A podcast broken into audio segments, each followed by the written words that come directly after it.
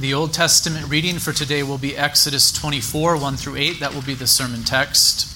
The New Testament reading will be Hebrews 9, 11 through 28. Exodus 24 and Hebrews 9. As the children are being uh, situated here, I, I wanted to remind you of our afternoon worship where I will preach through this catechism question and answer. Um, there are many benefits to that. One of them is that it helps the parents to know how to reinforce these truths with their children in the home uh, during the week. Exodus 24, verses 1 through 8. Hear now the reading of God's most holy word. Then he said to Moses, Come up to the Lord, you and Aaron, Nadab and Abihu and seventy of the elders of Israel, and worship from afar. Moses alone shall come near to the Lord, but the others shall not come near, and the people shall not come up with him.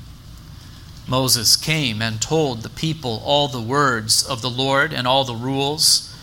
And all the people answered with one voice and said, All the words that the Lord has spoken we will do. And Moses wrote down all the words of the Lord he rose early in the morning and built an altar at the foot of the mountain, and twelve pillars according to the twelve tribes of Israel. And he sent young men of the people of Israel who offered burnt offerings and sacrificed peace offerings of oxen to the Lord. And Moses took half of the blood and put it in basins, and half of the blood he threw against the altar. Then he took the book of the covenant and read it in the hearing of the people. And they said, All that the Lord has spoken we will do, and we will be obedient. And Moses took the blood and threw it on the people, and said, Behold, the blood of the covenant that the Lord has made with you in accordance with all these words. Let us go now to Hebrews chapter 9 and consider verses 11 through 28. Hebrews 9 11.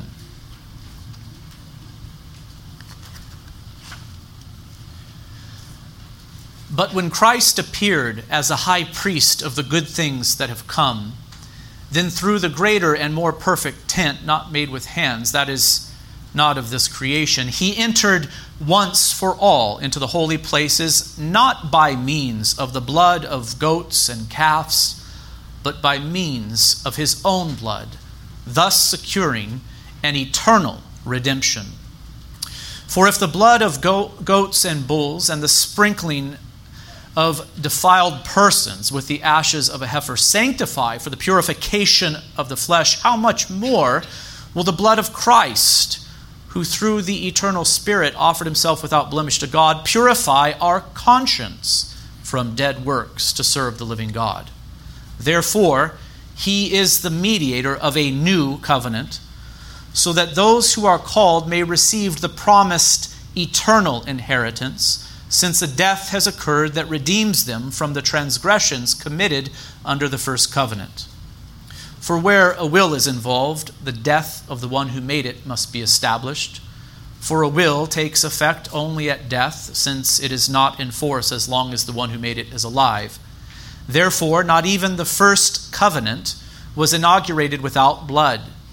For when every commandment of the law had been declared by Moses to all the people, he took the blood of calves and goats with water and scarlet wool and hyssop and sprinkled both the book itself and all the people, saying, This is the blood of the covenant that God commanded for you.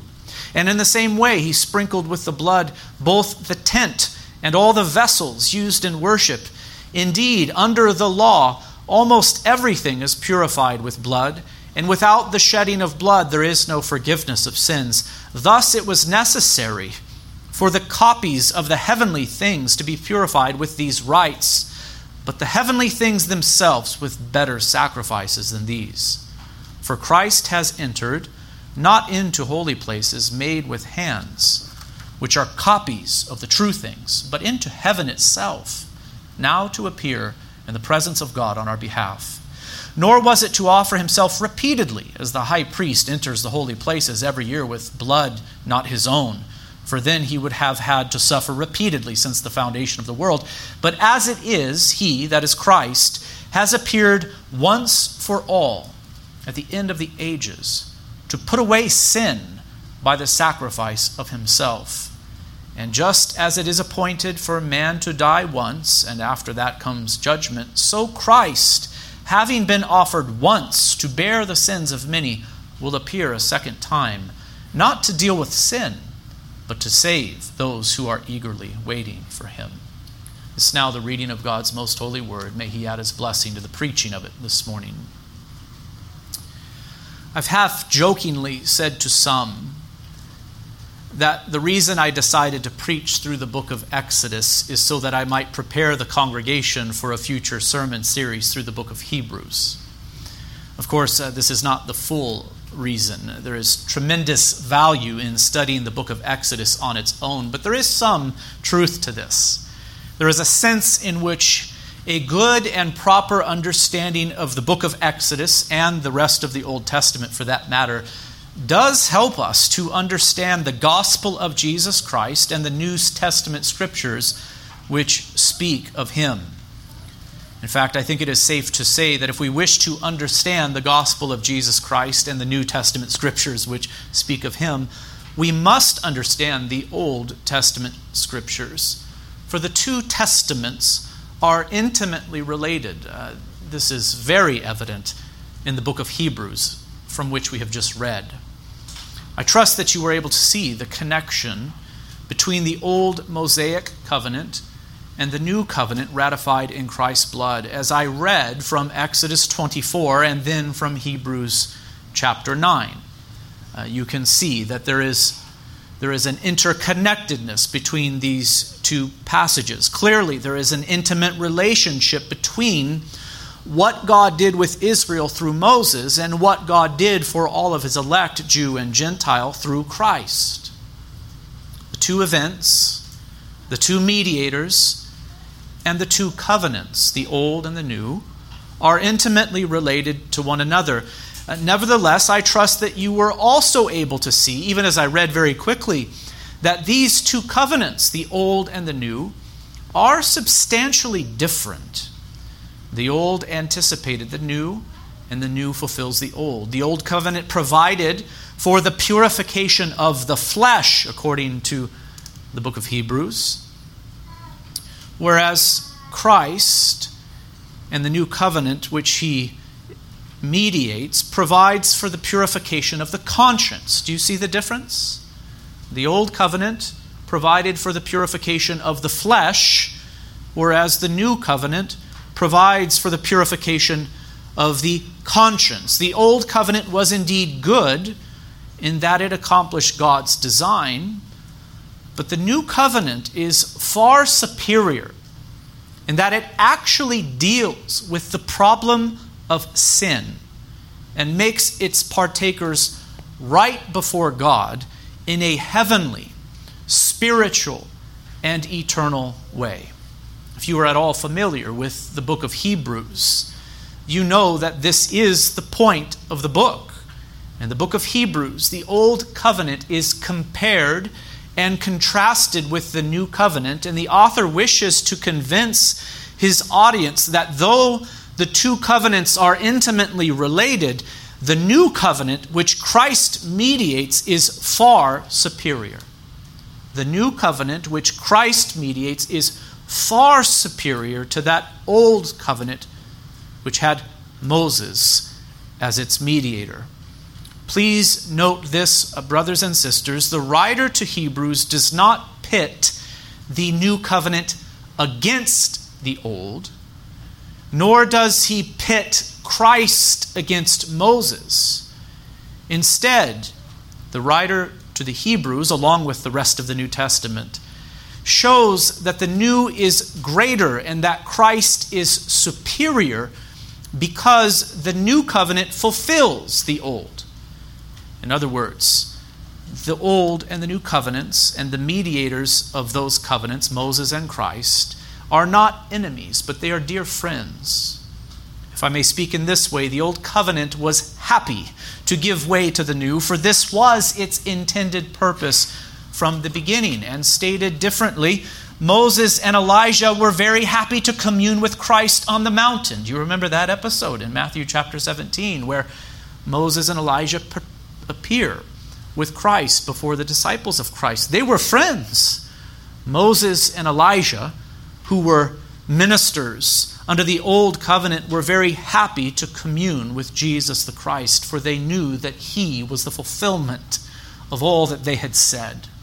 They were dear friends but they were not equals. Moses and Elijah were servants in God's house, but Christ is the Son. That is what Hebrews chapter 3 says. Moses was a servant in God's house, but Christ is the Son. Now, I mention all of this in the introduction to the sermon on Exodus 24 because as we consider this text, which describes to us the confirmation of the old Mosaic covenant, it is important for us to keep the new covenant in mind.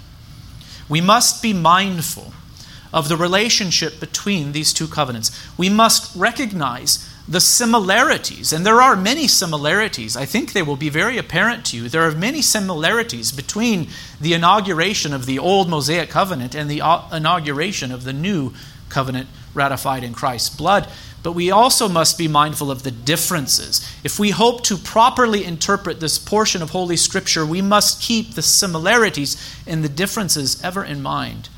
In other words, we must interpret this Old Testament text in light of Christ and the New Testament scriptures which speak concerning him. I have said that Exodus chapter 24 describes the confirmation of the old Mosaic covenant. And by way of introduction, I do also wish to remind you of the covenants that God had made with man before this. There is a vital connection between the old Mosaic covenant and the new, which I have already said. But there is also a vital connection between the old Mosaic covenant and the covenants previously made, particularly the covenant which God made with Abraham. As you probably know, the Bible teaches that God has always related to man through covenants. You had better know this by now, brothers and sisters. You hear me speak of this often. Through covenants, the terms of the relationship between God and man are established. Through the making of covenants, God declares his sovereign pleasure concerning the benefits that he will bestow on man, the communion they will have with him, and the way and means by which this will be enjoyed by them. Here I am quoting from Nehemiah Cox. In these biblical covenants, notice it is God who takes the initiative, it is God who sets the terms of the relationship. All are the outworking of God's kindness in that they offer something to man better than what man previously possessed. I wonder if you remember how God made a covenant with Adam in the garden. God established the terms of the relationship. Adam was called to obey God. The consequence for disobedience would be death, the reward for obedience would be life eternal. Adam broke that covenant of works, but God was gracious and promised to send a Savior.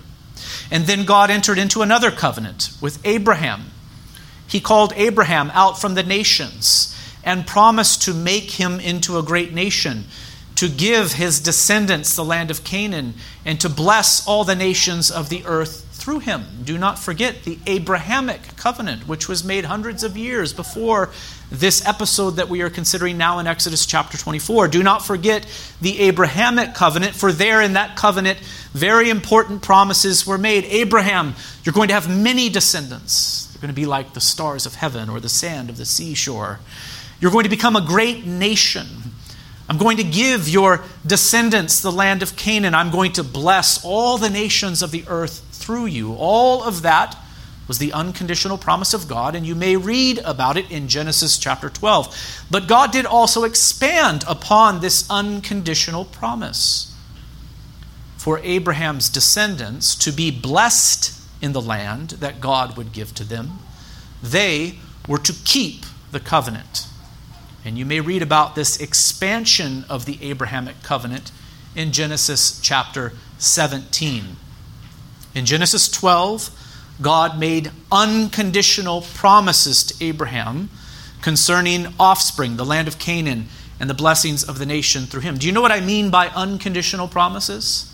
What I mean by that is this God said to Abraham, This will happen, and there was no if, there was no then following an if. It will happen because I have said it will happen. I promise, says the Lord, right? This is an unconditional promise, a promise that will come to pass no matter what man does. It is not conditioned upon anything.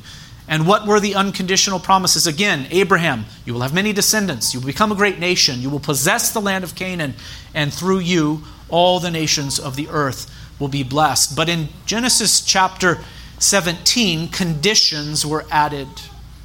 In Genesis chapter 15, before that, the unconditional promises concerning Abraham's offspring were reiterated and clarified. It will not be just through anyone that you have many descendants, but through your own son.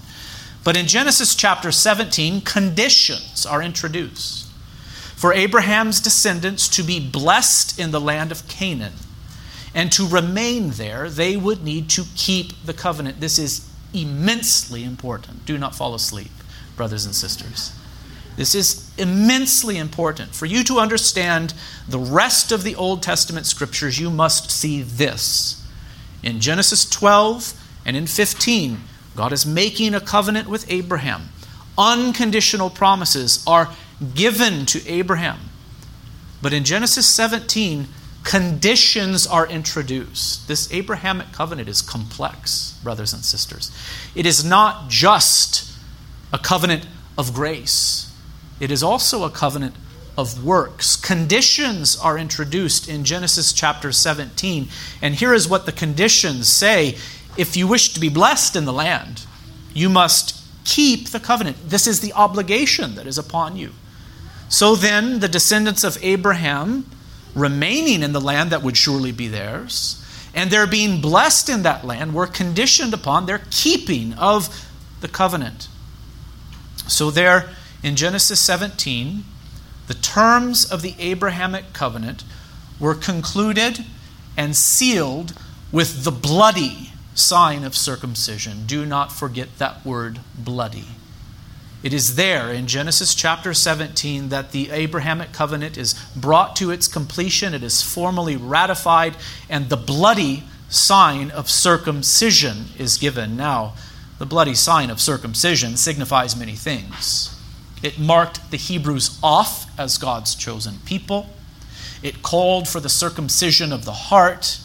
But it also reminded the people that should they fail to keep the terms of the covenant, should they fail to obey God's law, they themselves would be cut off. Do you see it? Circumcision signified many things, but this was one of them. It signified that should the descendants of Abraham fail to keep the terms of the covenant that God had made with them, they themselves would be cut off.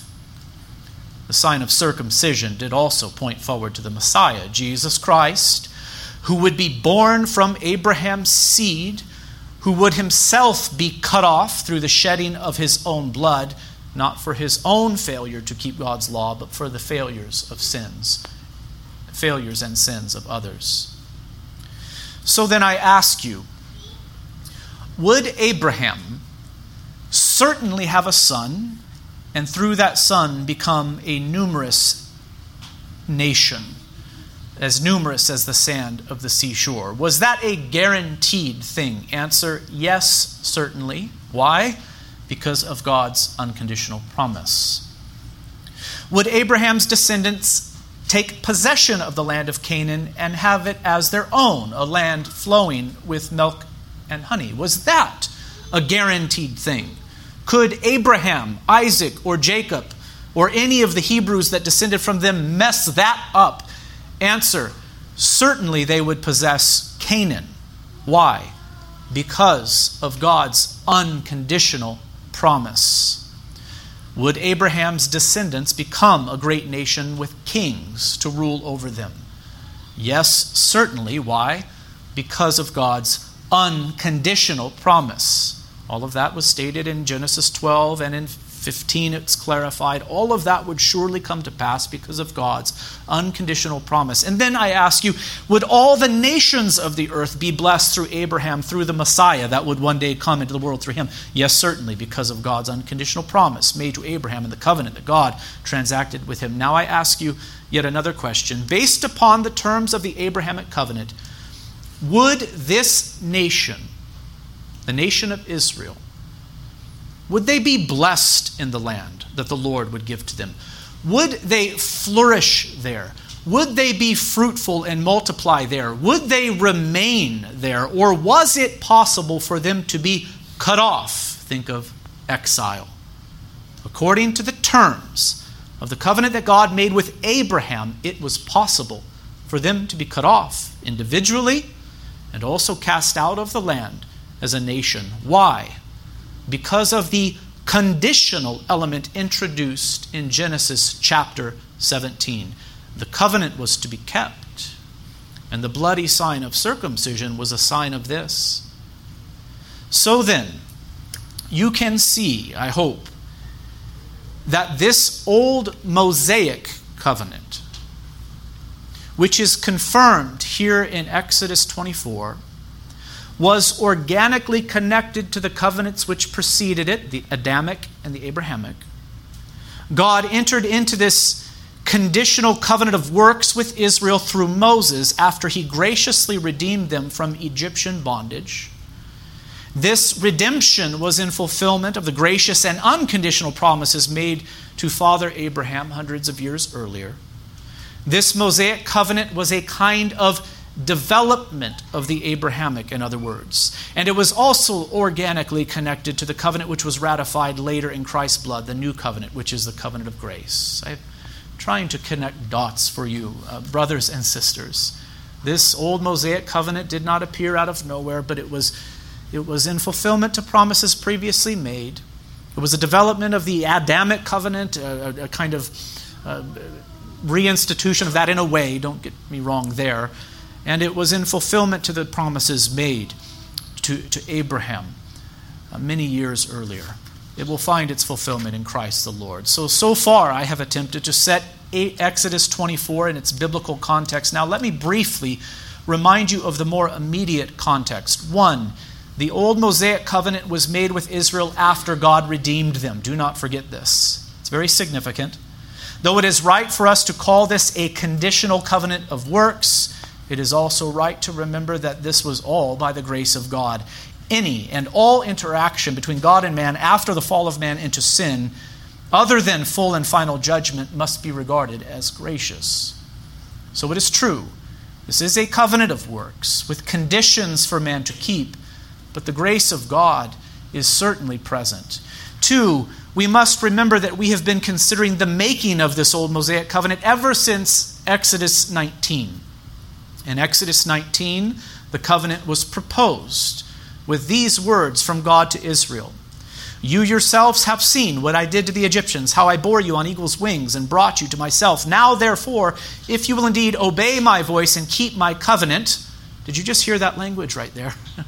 if you will indeed obey my voice and keep my covenant, you should remember Genesis 17 you shall be my treasure, treasured possession among all peoples, for all the earth is mine, and you shall be to me a kingdom of priests and a holy nation. So, there, the covenant in Exodus chapter 19 is proposed, and it is clearly a conditional covenant of works. If you will keep my covenant, then this will be the result. You will be my treasured possession among all peoples, you see. And so, the Mosaic covenant, uh, like the element of Genesis chapter 17, is conditional. And how did Israel respond to this proposal? All the people there in Exodus 19 answered together and said, All that the Lord has spoken, we will do. Starting in Exodus 20, the laws and statutes of this covenant were presented to Israel. These, these were the words and the rules that Israel was to keep according to the terms of the covenant. First, the Ten Commandments, which contain a summary of God's moral and abiding law, were spoken by God to Israel from Sinai.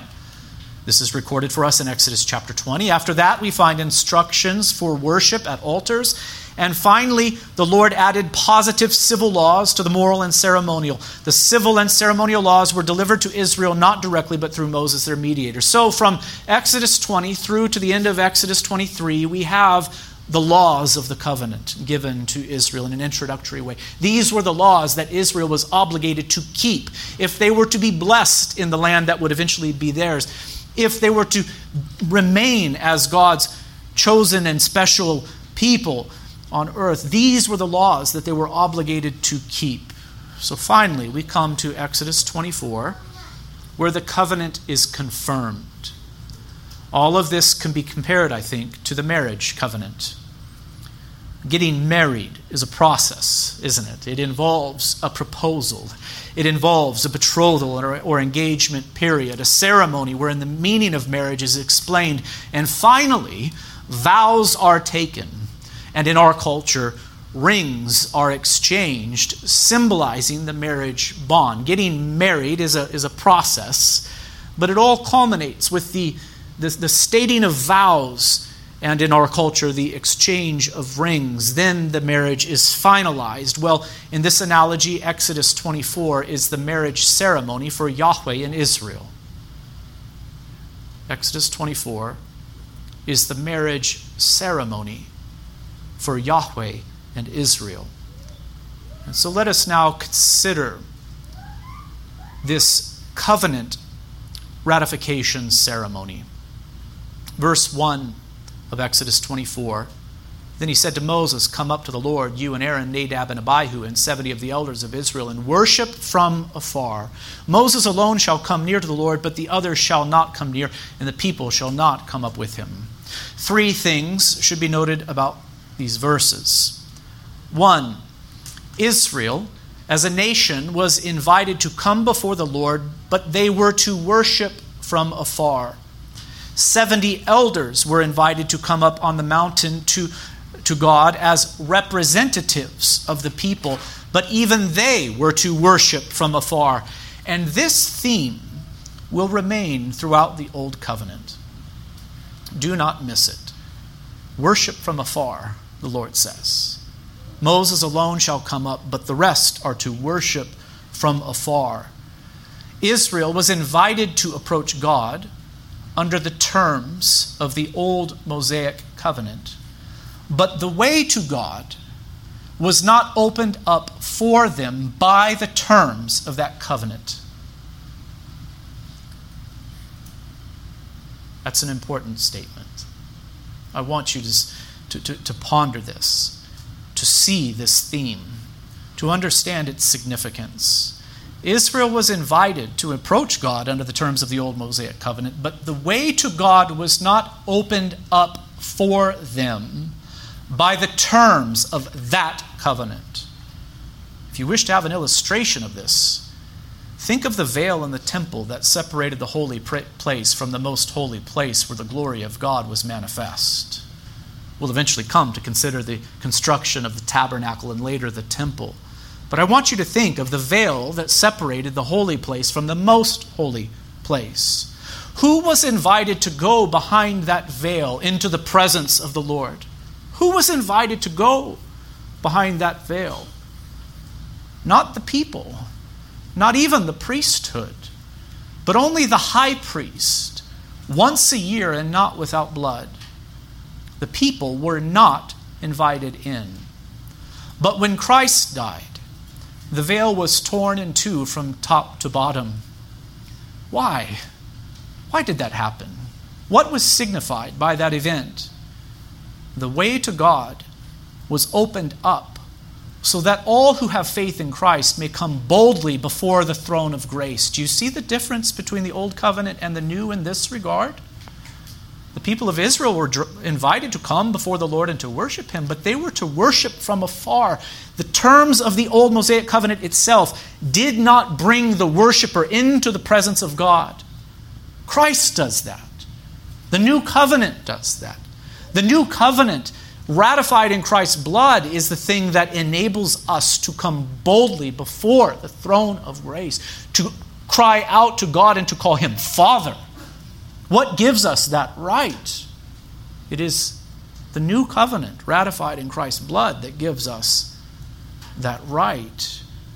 As I have said, this is the difference between the old covenant and the new, and between Moses and Christ. It is through Christ and his covenant, and not Moses and his, that we gain full access to our Father in heaven. Indeed, any who draw near, listen to this, any who drew near to God in old covenant times to enjoy sweet communion with him, with their sins really and truly washed away, as King David did, along with many others, they did so not through Moses and not according to the terms of the old covenant, but through faith in Christ and by virtue of the terms of the new covenant.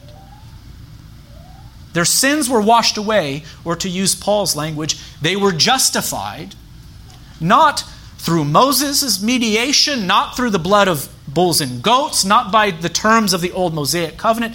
They were justified through faith in the Messiah promised to them. How was Abraham justified, brothers and sisters? Through faith in the promised Messiah. How was Moses justified, brothers and sisters? Through faith in the promised Messiah, not by virtue of the terms of the covenant that God made with Israel at Sinai. Do you understand this? It's so crucial.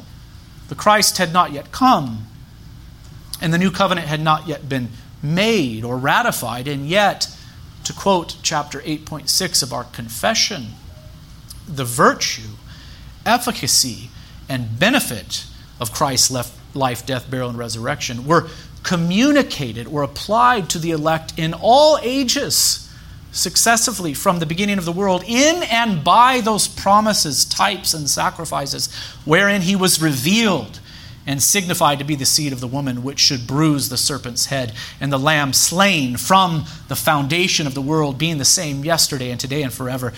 So, so, what is the point?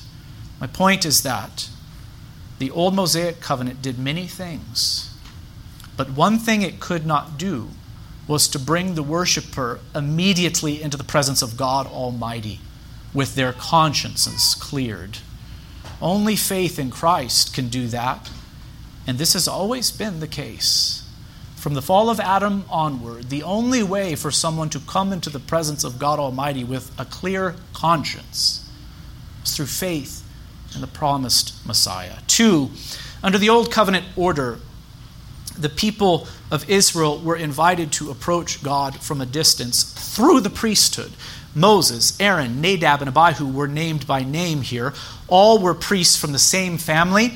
Moses and Aaron were brothers. Nadab and Abihu were Aaron's sons. From them, the priesthood of the Old Covenant would be established, it would descend. They would have the responsibility to represent the people of Israel, to intercede for them through sacrifice and prayer. But we know that they were sinful men too. So when they offered up animal sacrifices according to the command of God, they would have had to do so repeatedly, not for the sins of others only, but also for their own sins. So Israel was invited to approach God, but through the priesthood, through their representation. Three, notice the special role that Moses played. He was a priest before God, but he was also a prophet and the mediator, or we might say middleman in this covenant which God made with Israel. As great as Moses was, it is important to remember that he was not perfect either. No, he was a sinner who needed cleansing. He was not the Messiah, in other words. He was not the one who would crush the serpent's head or lead God's people into the new heavens and earth. Indeed, soon we will see that he would not even lead Israel into Canaan, which was a type of the new heavens and earth. As great as Moses was, we must not make him into something he was never intended to be. He was the mediator of the old covenant, not the new. He was a servant in God's house, not the son. Neither Moses nor the covenant he mediated could reconcile anyone to God. For there is one God, and there is one mediator between God and men, the man Christ Jesus, who gave himself as a ransom for all, which is the testimony given at the proper time. That is 1 Timothy 2 5 through 6. Look with me now at verse 3. Moses came and told the people all the words of the Lord and all the rules. So he came, comes to the people and he reports to them what God has said. And all the people answered with one voice, All the words that the Lord has spoken we will do. These words should sound familiar to you because the people said the same thing when the covenant was first proposed in Exodus chapter 19. By this time, the Ten Commandments were spoken. In addition to this, ceremonial and civil laws were revealed to and through Moses, and the people responded in the same way. This is now the second time that they said with one voice, All the words that the Lord has spoken, we will do. Given that many of us were raised in dispensational churches, I should probably address the view that says that the people of Israel were foolish to enter into this covenant. Have you ever heard uh, this view? Not all dispensationalists believe this, but many do, and will say that this was a, a foolish thing for Israel to do, to say, All that the Lord has spoken, we will do. They should have known that they were not able to keep the terms of uh, this covenant. And I must admit, I, I feel what I hope is a kind of righteous anger when I think about this view. Are we to think that it would have been right for Israel to reject God's proposal? Would that have been the right way to respond to the God of glory, having been redeemed by Him, led by Him, and fed by Him? And what are we to think of God according to this view? Was God tempting Israel to do something foolish by proposing this covenant to them? Was He leading them astray as He proposed the old covenant to them?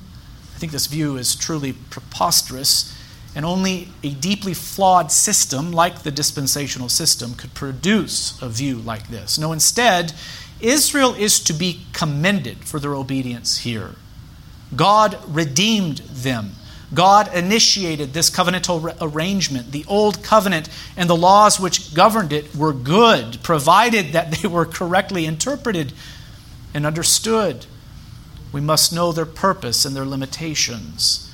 The law is good, it is the people who are sinful. But here Israel was right to respond to the Lord in this way. All the words that the Lord has spoken, we will do. Indeed, all who have been redeemed by the blood of Christ should say the same thing. You and I should say the same thing in, in response to our redemption in Christ Jesus. Having been set free by Christ, having been redeemed by Him, this should be our attitude. All that the Lord has spoken, we will do having been now saved by the precious blood of Jesus, our heart's yearning should be to live in continual obedience to God's law.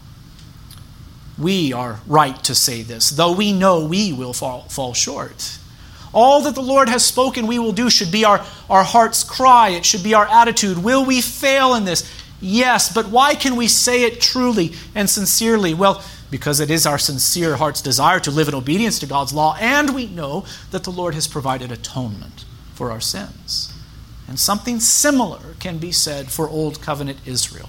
It was right for them to have this desire to live in obedience to the Lord and to commit to that obedience.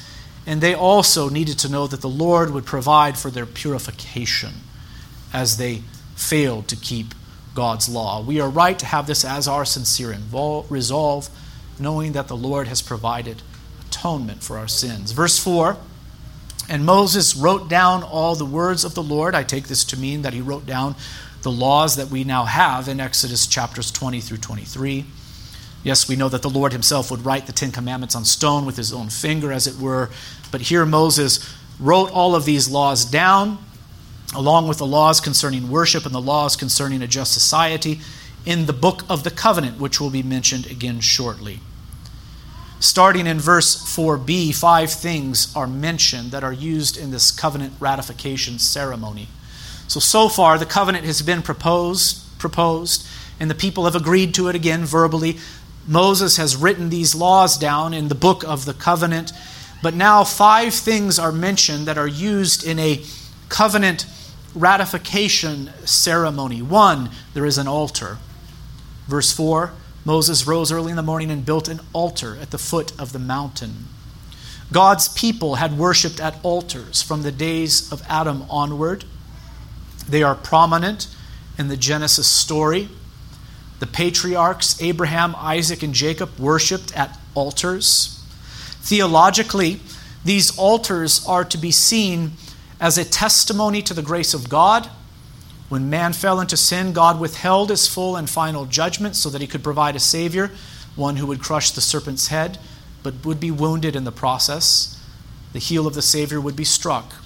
Altars were little access points between God and man, they were little Edens in miniature, if you will.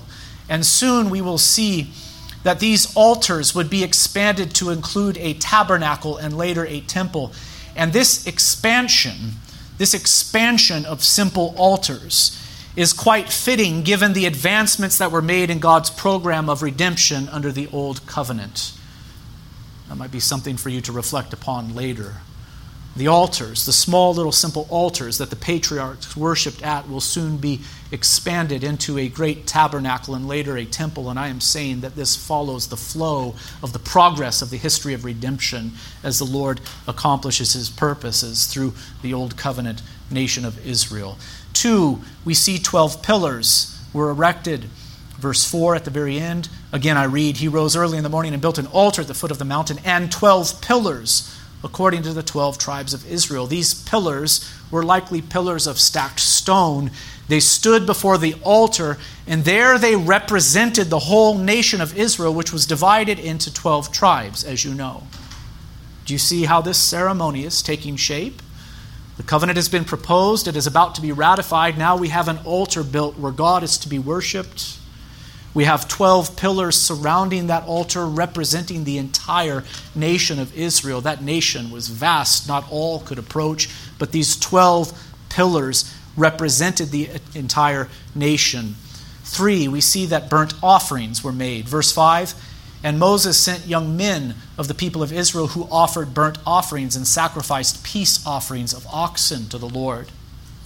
These burnt offerings were offerings of thanksgiving before the Lord. Some of the meat offered up on the altar would have been consumed by the fire, symbolizing the Lord eating his portion.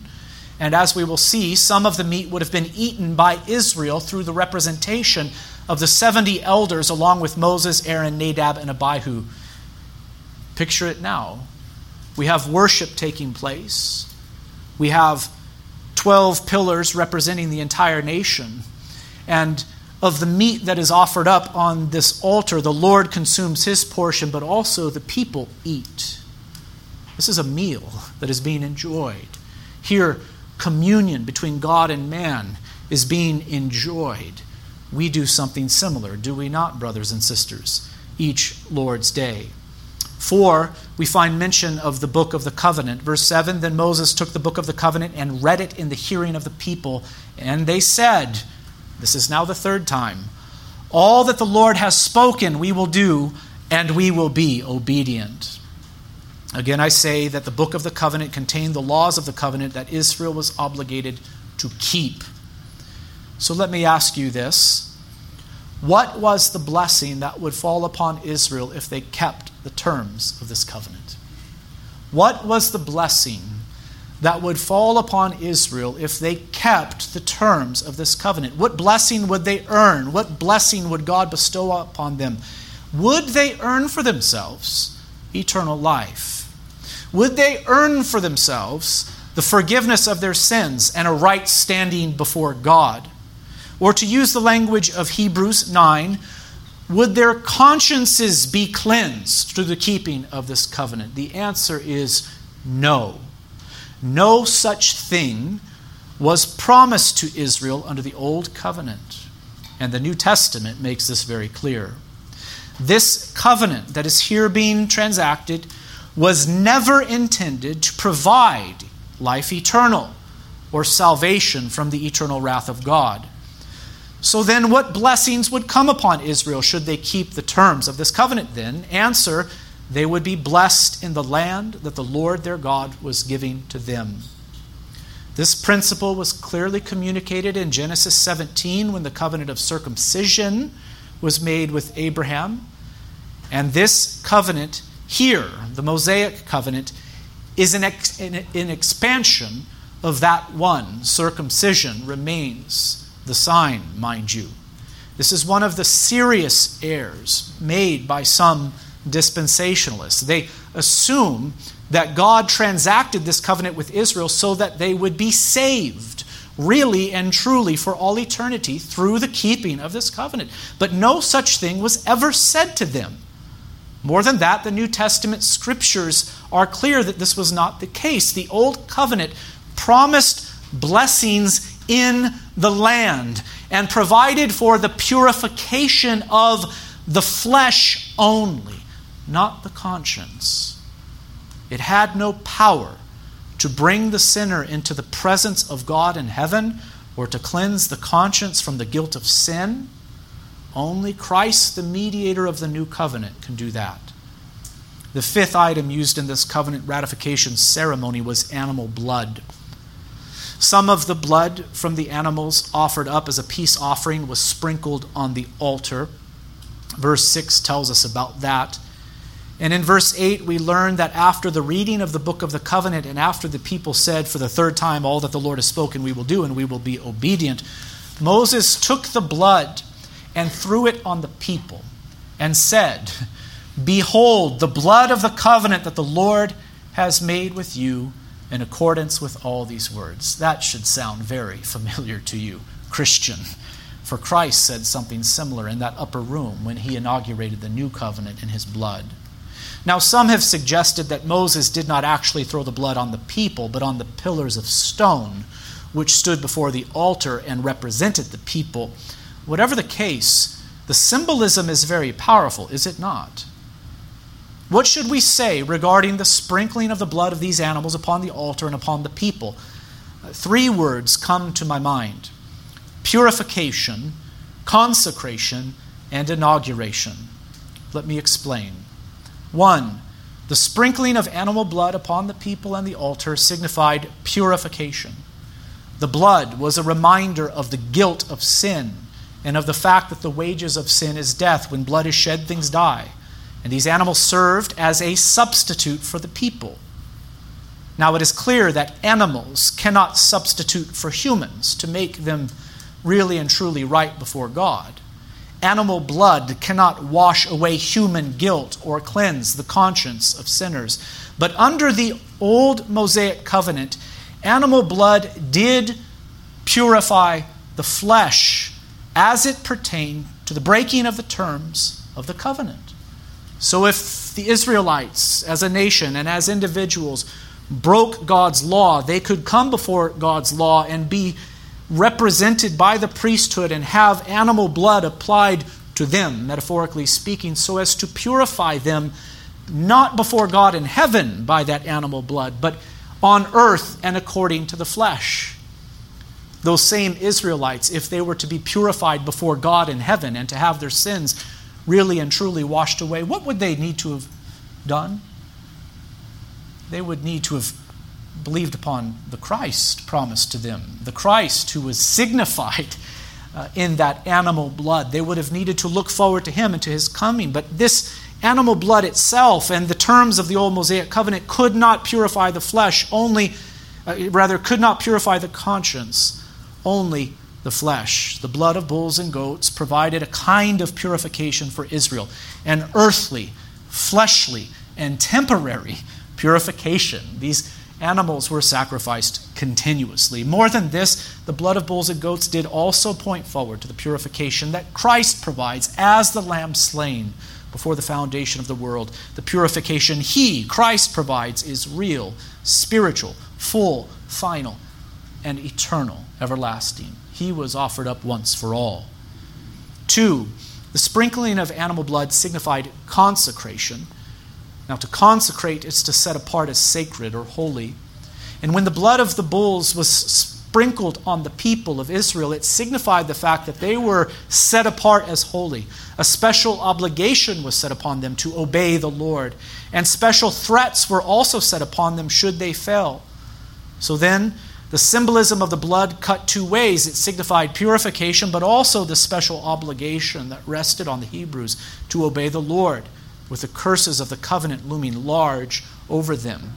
Circumcision also uh, uh, signified these things. Three, the sprinkling of animal blood signified inauguration. And here I am referring to the inauguration of the old Mosaic covenant. The old Mosaic covenant had been proposed, the laws of it had been explained, but it is here when the blood is sprinkled upon the people that the covenant is put into force. It was with the splattering of the blood that the old Mosaic covenant was put into force. Listen again to verse 8. And Moses took the blood and threw it on the people and said, Behold, the blood of the covenant that the Lord has made with you in accordance with all these words. The blood of the covenant. What blood was it? It was animal blood. So different than the blood of the new covenant, wouldn't you agree? What blood inaugurated the new covenant except for the blood of Jesus, the Christ, the God man? It was with the blood of animals that the old Mosaic covenant was put into force. Brothers and sisters, this whole storyline and these themes should sound very, very familiar to you. Now, as they were eating, Jesus took bread and after blessing it, broke it and gave it to the disciples and said, Take, eat, this is my body. And he took a cup, and when he had given thanks, he gave it to them, saying, Drink of it, all of you, for this is my blood of the covenant, which is poured out for many for the forgiveness of sins, I tell you, I will not drink again of this fruit of the vine until that day when I drink it new with you in my Father's kingdom. So you can see that the storyline of the book of Exodus mirrors exactly the storyline of the, the, the, finished work of Jesus the Christ an inauguration of a covenant looking forward to the new heavens and new earth. Well, here Israel in Exodus 24 has the covenant that God would made with them inaugurated. And what are they looking forward to except entering into the promised land of Canaan? This storyline and these themes will sound familiar to those who are well acquainted with the new covenant even if they are poorly acquainted with the Old Covenant, because the two covenants are intimately related to one another. There is a deep connection between the covenant that God made with the nation of Israel through Moses and the covenant made with God's elect through Christ. There are many similarities. The question is this what is the nature of that connection? You can see that they're connected, you could see that the themes are the same. There, there is an interconnectedness, no doubt, but what is the nature of the connection between Old Covenant and New? Are the two covenants the same? No, certainly they are not the same. Are they different but relatively equal, each providing a different but valid way for the salvation of sinners? No, that cannot be the case either. The writer of Hebrews is very eager for us to see that the Old Covenant anticipated the new. It prepared the way for the new in many ways. And one way that the old covenant prepared for the new was by foreshadowing or prefiguring the new and the work that Christ the mediator would do for the elect. That is the relationship between the two. The one was earthly and typological, it was typical, it symbolized what Christ would do in the fullness of time. Listen again to Hebrews 9 24. With this we will conclude and then we will go to prayer. Hebrews 9:24 as the writer to the Hebrews considers the old covenant and compares and contrasts it with the new, he says, "Thus it was necessary for the copies of the heavenly things to be purified with these rites." So there are heavenly realities and what does he call what does he call the things associated with the old Mosaic covenant except copies and it was right and necessary for these copies of heavenly things to be purified with these rites, but the heavenly things themselves with better sacrifices than these. For Christ has entered not into holy places made with hands, which are copies of the true things, but into heaven itself, now to appear in the presence of God on our behalf. Nor was it to offer himself repeatedly, as the high priest enters the holy places every year with blood not his own, for then he would have had to suffer repeatedly since the foundation of the world. But as it is, he has appeared once for all at the end of ages to put away sin by the sacrifice of himself. And just as it is appointed for men to die once, after that comes the judgment, so Christ, having been offered once to bear the sins of many, will appear a second time, not to deal with sin but to save those who are eagerly waiting for him. Brothers and sisters, the old Mosaic covenant was an earthly covenant. The purification that was provided there under that covenant through the blood of bulls and goats was fleshly purification. temporary purification, symbolic purification in some ways, pointing forward to the Christ and the new covenant. When Christ shed his blood, when Christ shed his blood, he did so for the forgiveness of sins actually, once for all and for all eternity. Through Christ's shed blood, we have not only our flesh purified, but we have our consciences cleansed before God. For in him we have true and real and sincere and everlasting salvation. Through him we have the justification and the adoption as sons. Praise be to God. Would you bow with me for a word of prayer?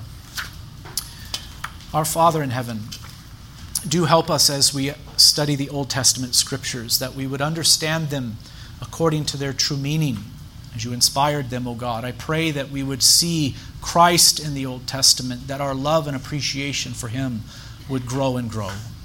We thank you for what you did under the old covenant. We thank you for calling Abraham out from the nations, for making those unconditional promises to him, and for keeping those promises. We thank you for what you did in the days of Moses to redeem the Hebrews from Egyptian bondage, to bring them out and even into the promised land. We thank you for your mighty power displayed in those days, and for the way in which that nation, despite all of their disobedience, was graciously preserved by you, O God, until the Christ was brought into the world through them.